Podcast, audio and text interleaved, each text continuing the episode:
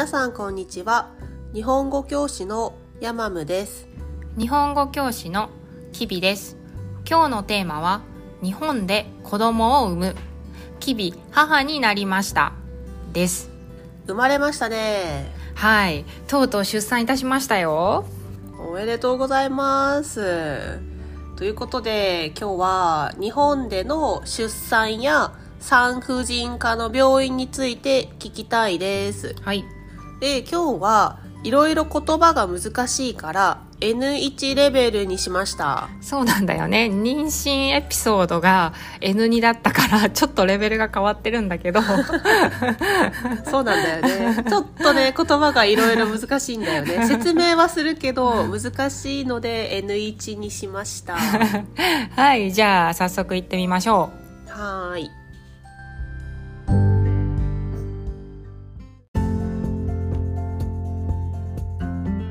う一つ目のテーマは「キビ出産する」です。はい。じゃあキビさんはいつまで働いていたの？えっとね子供が生まれる予定日の6週間前から産休を取ることができるんだけど、うんうんうん。産休って前も話したけど出産するためのお休みっていう意味だよね、そうそう。でも私はもうお腹も大きくなってきてしんどかったから有給を使って1週間早く産休を取ったよ。ああそうなんだ。じゃあ7週前から取ったっていうこと、そうだね。うーん。で7週間産休があったんじゃんうんじゃあ、うんうん。産休中は何してたの？あのね美容院に行って髪を切った、ああこれなんかね私の友達も結構、うん。出産と同時に髪を切る人多いわ。出産するから髪切りますみたいな、うん。短くしますっていう人多いね。日本人多いよね、うんうんうんうんこれなんで髪切るんだっけ？なんかね髪の毛をねゆっくり乾かしたりさ、うん。ゆっくりシャンプーしたりする時間がないからさ、みんななんか産休中に髪を切りに行く人が多いと思う。あそうなんだねやっぱり。あとなんか赤ちゃんがさ、髪の毛を引っ張ったりするしね長かったら。あそうだね。痛いんだよね、うん。限度知らないから、あとさ臨月になったら病院が1週間に1回受診しないといけないんだけど臨月って出産予定日の1ヶ月前になるのかな？そうそう。だからまあ病院に行ったりしてたかな。まあでもそれも1週間に1回だね、うんうんうん。でなんかあとさ生産期になると待って生産期って何？正しい、えっと、生まれる時期って書くんだけど、生産期っていうのは、えっと、予定日の、うん。えっと、だいたい2、3週間前と、うんうん。えっと、1、2週間後、この間だったら、うん。いつ生まれてもいいですよっていう期間のこと。この期間に生まれるのが正しいですよっていう期間だね、生産期。そうね、そうね。うんうん。そうね。で、その生産期になったら、もうん。う赤ちゃんいつ出てきてくれてもいいから、うんうん。もう早く赤ちゃん出てきてくれって、スクワットとか散歩とかしてたかな。そうなんだ。でもこれもなんかよく聞くよね。なんかそのこの時期に生まれてきてほしいからなんか私の友達とかは雑巾で床掃除とかしてたああ、なるほどなるほど、うんうん。なんかそれもしたらいいって言われたわ。ようんうんうんうん。なんかそういうのがいろいろさあるらしいよね。これをしたら生まれるよ、うん。みたいな。そうそうそう。だからさ、その陣痛って言われる赤ちゃんが生まれる前の、うんうんあのお腹の痛み、うんうんうんうん。この陣痛が来たらもう赤ちゃんが出てくるっていう合図なんだけど、うん陣痛が来るため のジンクスね。ジンクスね。陣痛のジンクスね。陣痛のジンクスとして、あの、焼肉を食べたりさ、焼肉ってあんまり論理的じゃないよね。なんでだろう？うん、なんでなのかわかんないんだけど、焼肉食べたらなんか出てくるって言われてたり、うんうあとさ、日本でよく飲まれてる栄養ドリンクのオロナミン C あるじゃん。うんうん。あれを飲んだらさ、赤ちゃんが出てくるって言われてるらしいから、なんかそれを飲んだり食べたりする人多いらしい。あそうなんだこれキビさんなんかジンクスしてたの？私はしてなくってあ、でも生産期になったら、んそう、スクワットをした。急に？そのぐらい。急にスクワット 急にスクワットを始めた。急にスクワット始めてでもね、なんか、海外の妊婦さんとかって結構マラソンとか走ってたりするじゃん。マラソンっていうか、ね結構軽いジョギングとか。うんうんうんうん。なんか多分日本本ではさその前のエピソードでも話したけど、うん。自転車とかも乗っちゃいけないしさ、なんかそういうなんかこう激しい運動とかはあんましないと思う。そうね。しないだろうね。でも急にさ、生まれる直前になって散歩したり、うん。うん。ちょっと運動したりとうそうそうそう。そうそうそう。そうそうそうそう。急に。思い出したように。そうそうそうそう。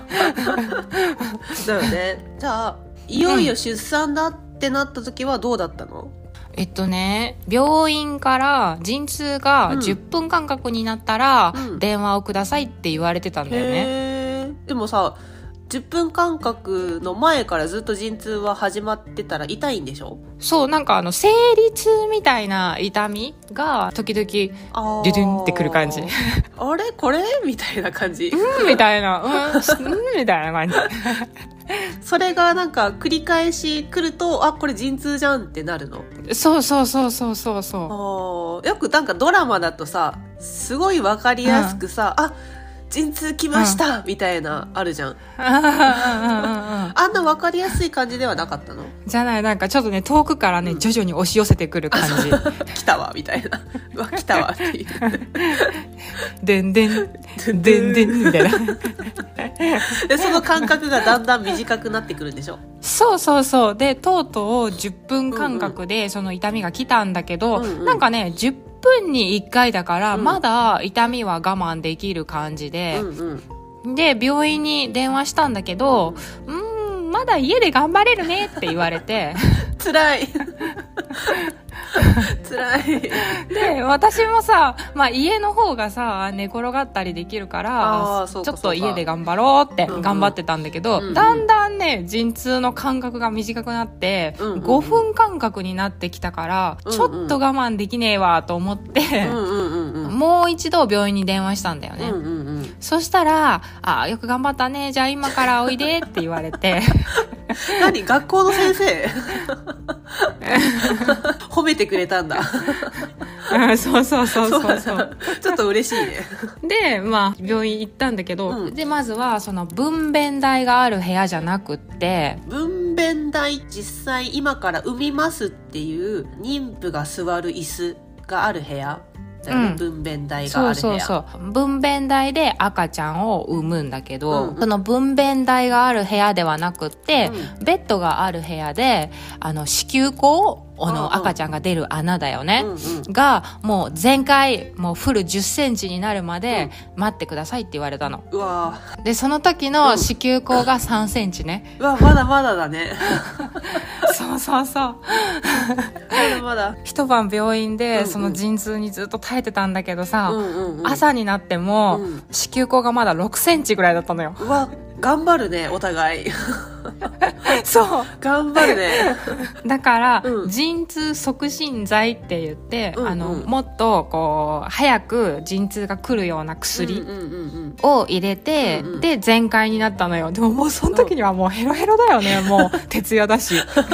確かにね。だって今から生まれると思って病院に来てるのにさ全然生まれないじゃん。痛いよみたいな。そう、そうそうそうそう。でもヘロヘロのまま、うんうんうん分娩台がある部屋にとうとう移動して、うんうんうん。出産が始まったんだよね。最近はさなんか無痛分娩っていうさ、あの痛みを感じない出産方法とかさ、うん、あるし。うんうんうん、人気だよね。人気だよね、あとでも帝王切開は、あれだよ。なんかトラブルがあったら帝王切開にするのかな？なんかできるだけ帝王切開しないようにするんだよね。うん。あ、そうだね。帝王切開ってお腹を切ってうんうん。赤ちゃんを産む方法だけど、うんうんうん。日本だったら、あの、逆子っていう赤ちゃんの頭の向きが反対の時とか、あとなんかかちょっと緊急のトラブルがあった時に帝王切開で、えっと、出産をするよね。うんうん、なんか、うううん。できるだけもう普通分娩普通に生まれるようにしてるよね、そうだね。それがなんか結構いいみたいな感じだよね、でさあのびっくりしたのが、うんうん。あのー出産してる時って、うんうん。先生いないのよ。えそれはさあれ他のところに行ってたから？とか他のお母さんのとこに行ってたからとか？あじゃないじゃないじゃないじゃない。なんか先生は普通に多分病院の診察時間だったから他の、うんうん。あの人たちを普通に対応していてあそうなんだ。もう出産の時って基本はなんか助産師さんだけでするみたい、へえそうなんだね。なんか病院によって違うかもしれないけど多分助産師さんだけで進める病院が多いみたいで、へえまあでも本当にさ何かすごい大きいトラブルがあった時だけ医者が来るのかもね。そうそう。で最後終わった時になんかちょっと傷口を縫う時だけ先生が来た、ああなるほどね。でねそのさ出産の時にさ、んうん。日本のさ全全ての妊婦さんがさ、うんうん。恐れているのがさ、うん。永遠切開なんだよね。永遠切開。永遠切開って何？要は赤ちゃんが出てくるあの穴があるでしょ、うんうん。それを切ること。ハサミで。へえだってそんなデリケートなところ絶対切りたくないじゃん、これ切った後にもう一回縫うの、うん。先生が縫うの？そう縫うの。うわい縫うの。や痛い。痛い。だからなんかみんなその産む前にちょっとオイルでそこをマッサージしたりするみたいなんだけどね、うんうんうんうんで結構日本の多くの病院はこれを避ける前にもう切りましょうっていう病院が多いみたいで、なんかもう陣痛でうんうん。へーって言ってる時に、うん。あのチョキって切られたりするみたい、そうなんだ。産んだ後にさうわ、うん。痛いってなるよね、うん、そうそうなんだよ。へえそうなんだ。えキビさんこれ切ったの？あのね私はねあの避けちゃったの。切ったんじゃなくて。そうなんだ。避けちゃって。そうなんだ。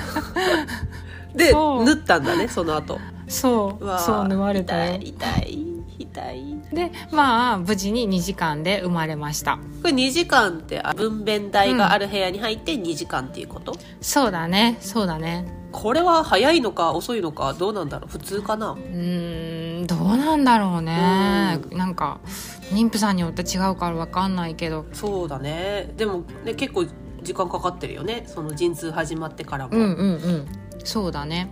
うなんかさ最近はバースプランって言って、うん。妊婦さんが出産の時にどんなことをしたいか、うん。あらかじめ伝えておいてあー。なんかそれをするのが流行りみたい。聞いたことあるよ。なんかあの生まれた時にこの音楽をかけてくださいとか、あとそうそうそうそう。なんかこの言葉は言わないでくださいとかあるんだよね。あそうそう。なんか出産中にうん。なんか、あのあんまり厳しいことは言わないでください、うん。プラスの言葉だけくださいとか。あるよね。そうそう。頑張れって言わないでくださいみたいなバースプランもあるんだよね。確か。そうそうそうそうそう。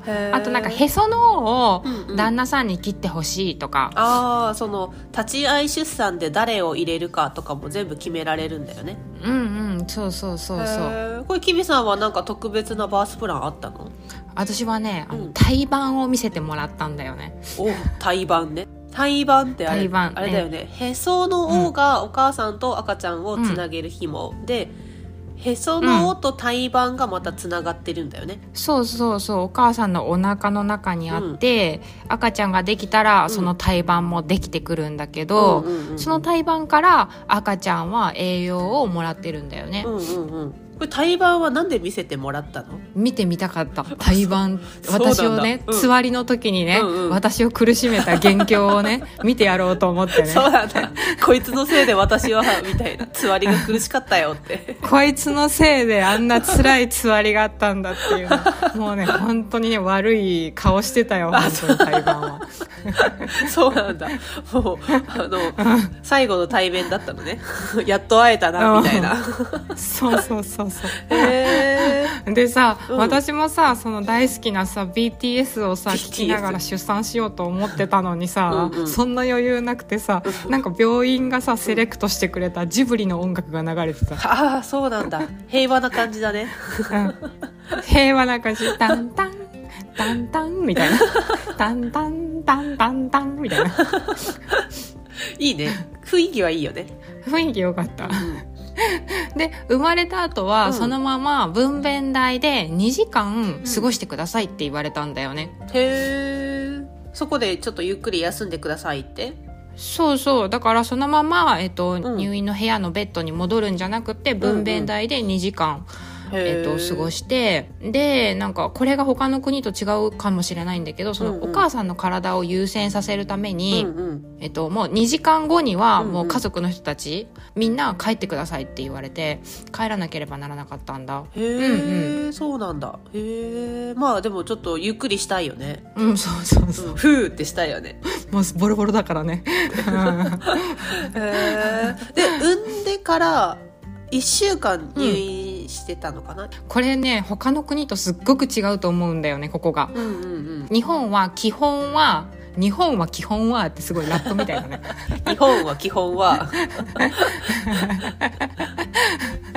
5日間入院をするんだけど、うんうん。さっき話したお腹を切る帝王切開の人は7日間入院する決まりなんだよね。ああそうなんだ。お腹を切った人はうん。2日ちょっと多いんだね、うん。入院期間が、そうそうそう、うん、で病院にもよるけど、うん。出産の次の日から、うん。助産師さんの指導のもとにうん。赤ちゃんのお世話が始まるんだよね、へえじゃあ次の日からなんか助産師さんがいろいろ教えてくれるんだね、うん、そうそう。でこれも国によって違うと思うんだけどさ、うんうん。日本は母乳が勧められているから、うんうん。母乳を出してください。母乳を飲ませてくださいっていう,、んうんうんうんでその母乳を出すためにさ、母乳マッサージをされるんだけどまあこれが痛かったんだよね。えー、そうなんだ。へえ 痛いんだ。うあとさその赤ちゃんを、うんうん。あとお風呂に入れるための入れ方も教えてもらう、んあーあのベビーバスってよく言うよね。そうそうそう。これさすごい日本っぽいと思うんだけど、うん。日本ってさみんな大きい湯船に浸かるじゃんお風呂、うシャワーだけじゃないじゃん。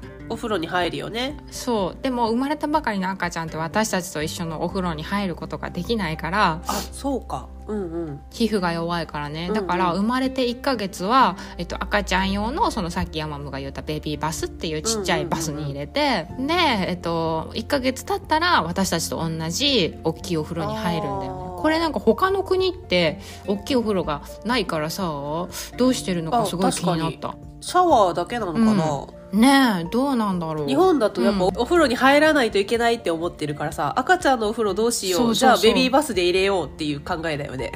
そうそうそうそうそう。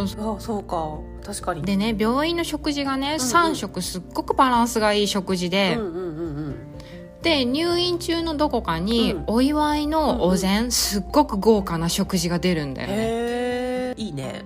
そうめちゃめちゃいい。あとおやつもさ、うんうん。毎日出てたから、うんうん。本当に天国みたいだったんだよね 病院 そうなんだ。なんかマッサージしてくれたりとかしたから本当に天国だった。へえで1週間その天国の病院で過ごしてからの退院してからは赤ちゃんとの生活だよね、うん。もうね本当にねもう本当もうね 地獄の入り口って言ったらあれだけどね本当に大変だよね。そうだよね。しかもね最初の生まれたばかりの赤ちゃんって本当に気使うしね、うんそうなんだよ、うん、ちょっとじゃあ次はそれについて聞いてみましょう。はーい。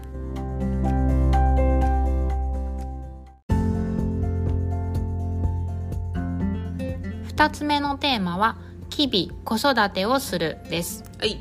では昔と今の子育ての違いについて聞きたいんだけどあと国によっても子育ての方法って違うかもしれないし、あそうだね。と聞いてる人の世代によっても違うかもしれないから、うんうん。この辺面白いかなと思います。はーい。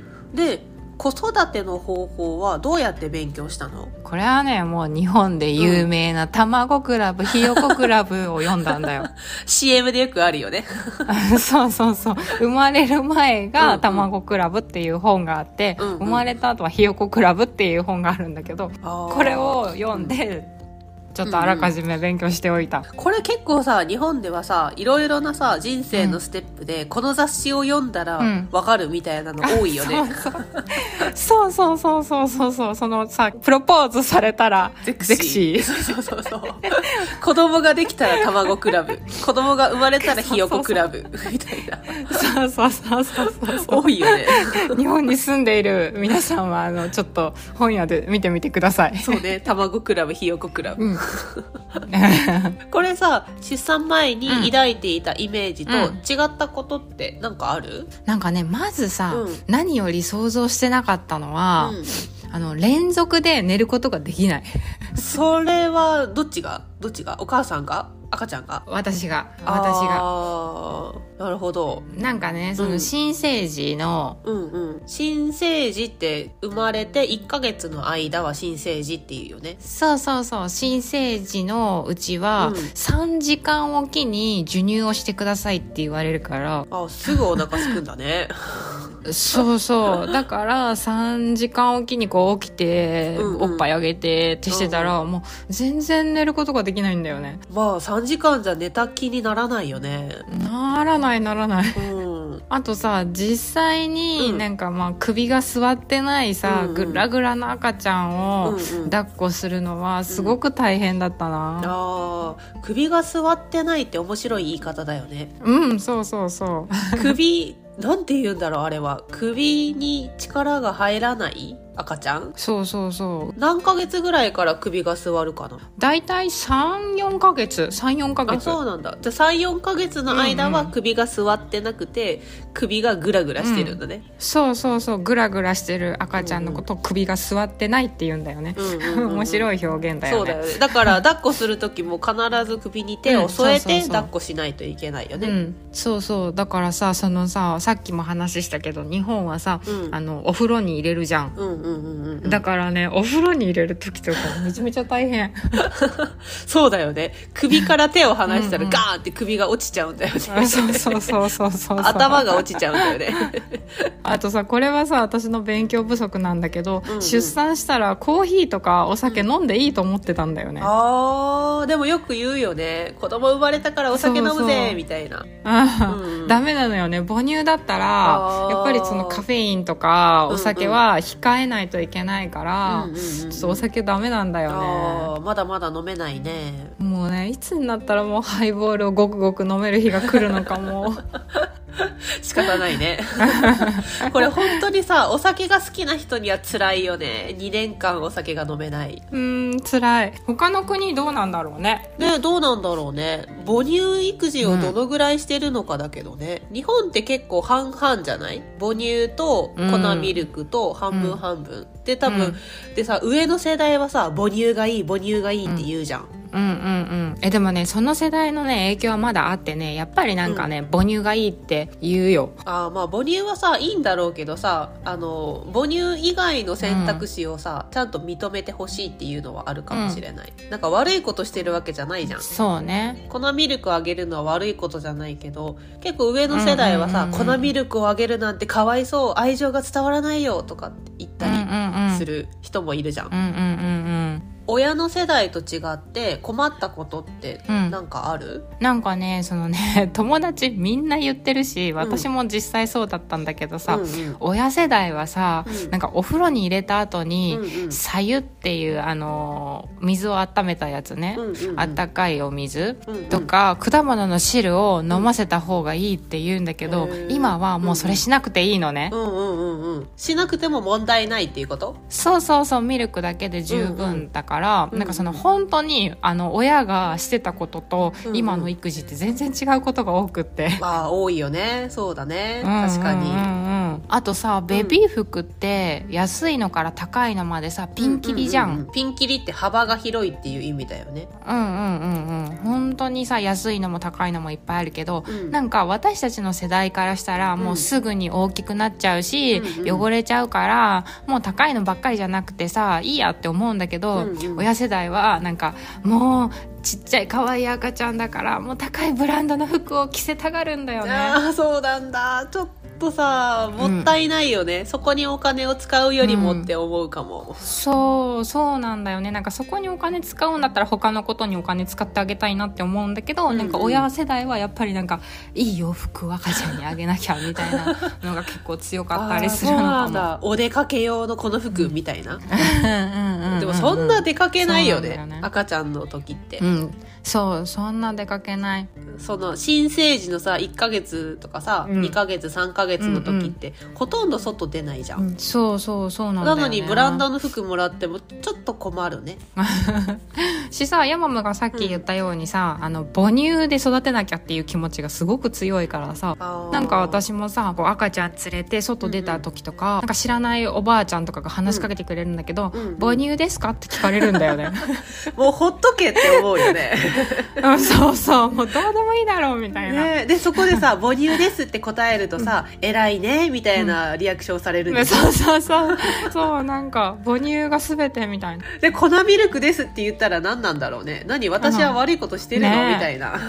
あらそうみたいなかわいそうな目で見てくるのかもしれない。わかんないけど、ねなんかその辺がやっぱり親世代とのさ考え方の違いとかさ、なんかこれがいい、これが悪いみたいなのが違うとちょっと辛いよね。うん、なんか最近はそのいい悪いっていうよりももう元気に育てればいいみたいな方がうんうん。主流になってきてるのかもしんないな、そうだよね。なんか赤ちゃんもさそこまでいろいろ頑張って手をあのかけてあげなくても育つじゃん。うん。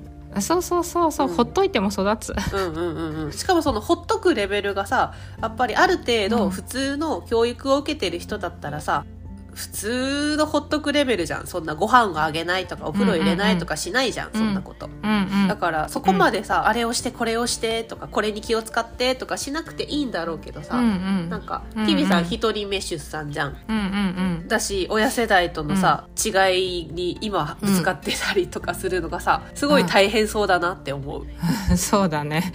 仕事のさジェネレーションギャップとは違うギャップもありそうだしさ、うん。仕事のストレスとは違うストレスがありそうだなって思う。そうだね。でもね子育てはあ楽しいんだろうけど今は楽しいって思えないよね多分。もう少ししたらもっと楽しめるのかな、うんそうだね。それか10年後20年後思い出してさあの頃は良かったって思うのかもしれないね、そうだね。うん、今はもうただただ毎日のことで一生懸命だろうね。うんそうだね。うん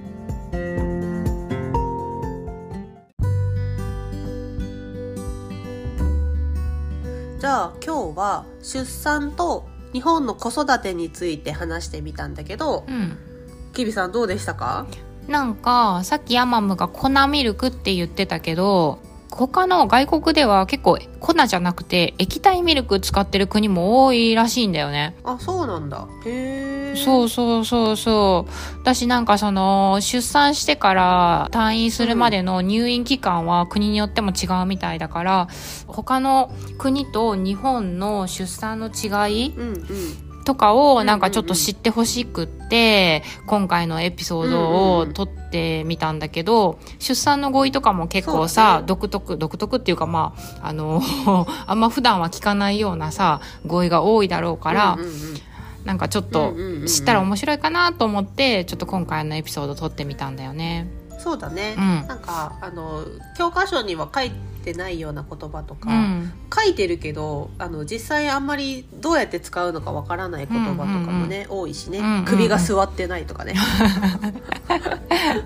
だからさ、なんかぜひ、こう、あの、私たちのこの出産エピソードを聞いて、なんか私たちの国とはここが違うとか、ここが同じとか、なんかあったらコメントで教えてほしいです。そうだねあとなんうかん日本には赤ちゃんのためにするいろいろな伝統行事がさたくさんあるから、そうだね。それもまた別エピソードで撮れたらいいよね そうだね。七五三だけじゃないんだよね。そうなんだよねそれをなんか今でも大事にしているっていうのがね、うんうんうんちょっと面白いかもしれないそうだね。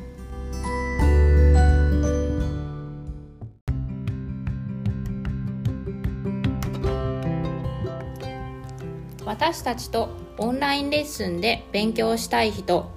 勉強じゃなくても日本人とちょっと話してみたいなという人はぜひ私たちのオンラインレッスンを申し込んでみてください。待ってます。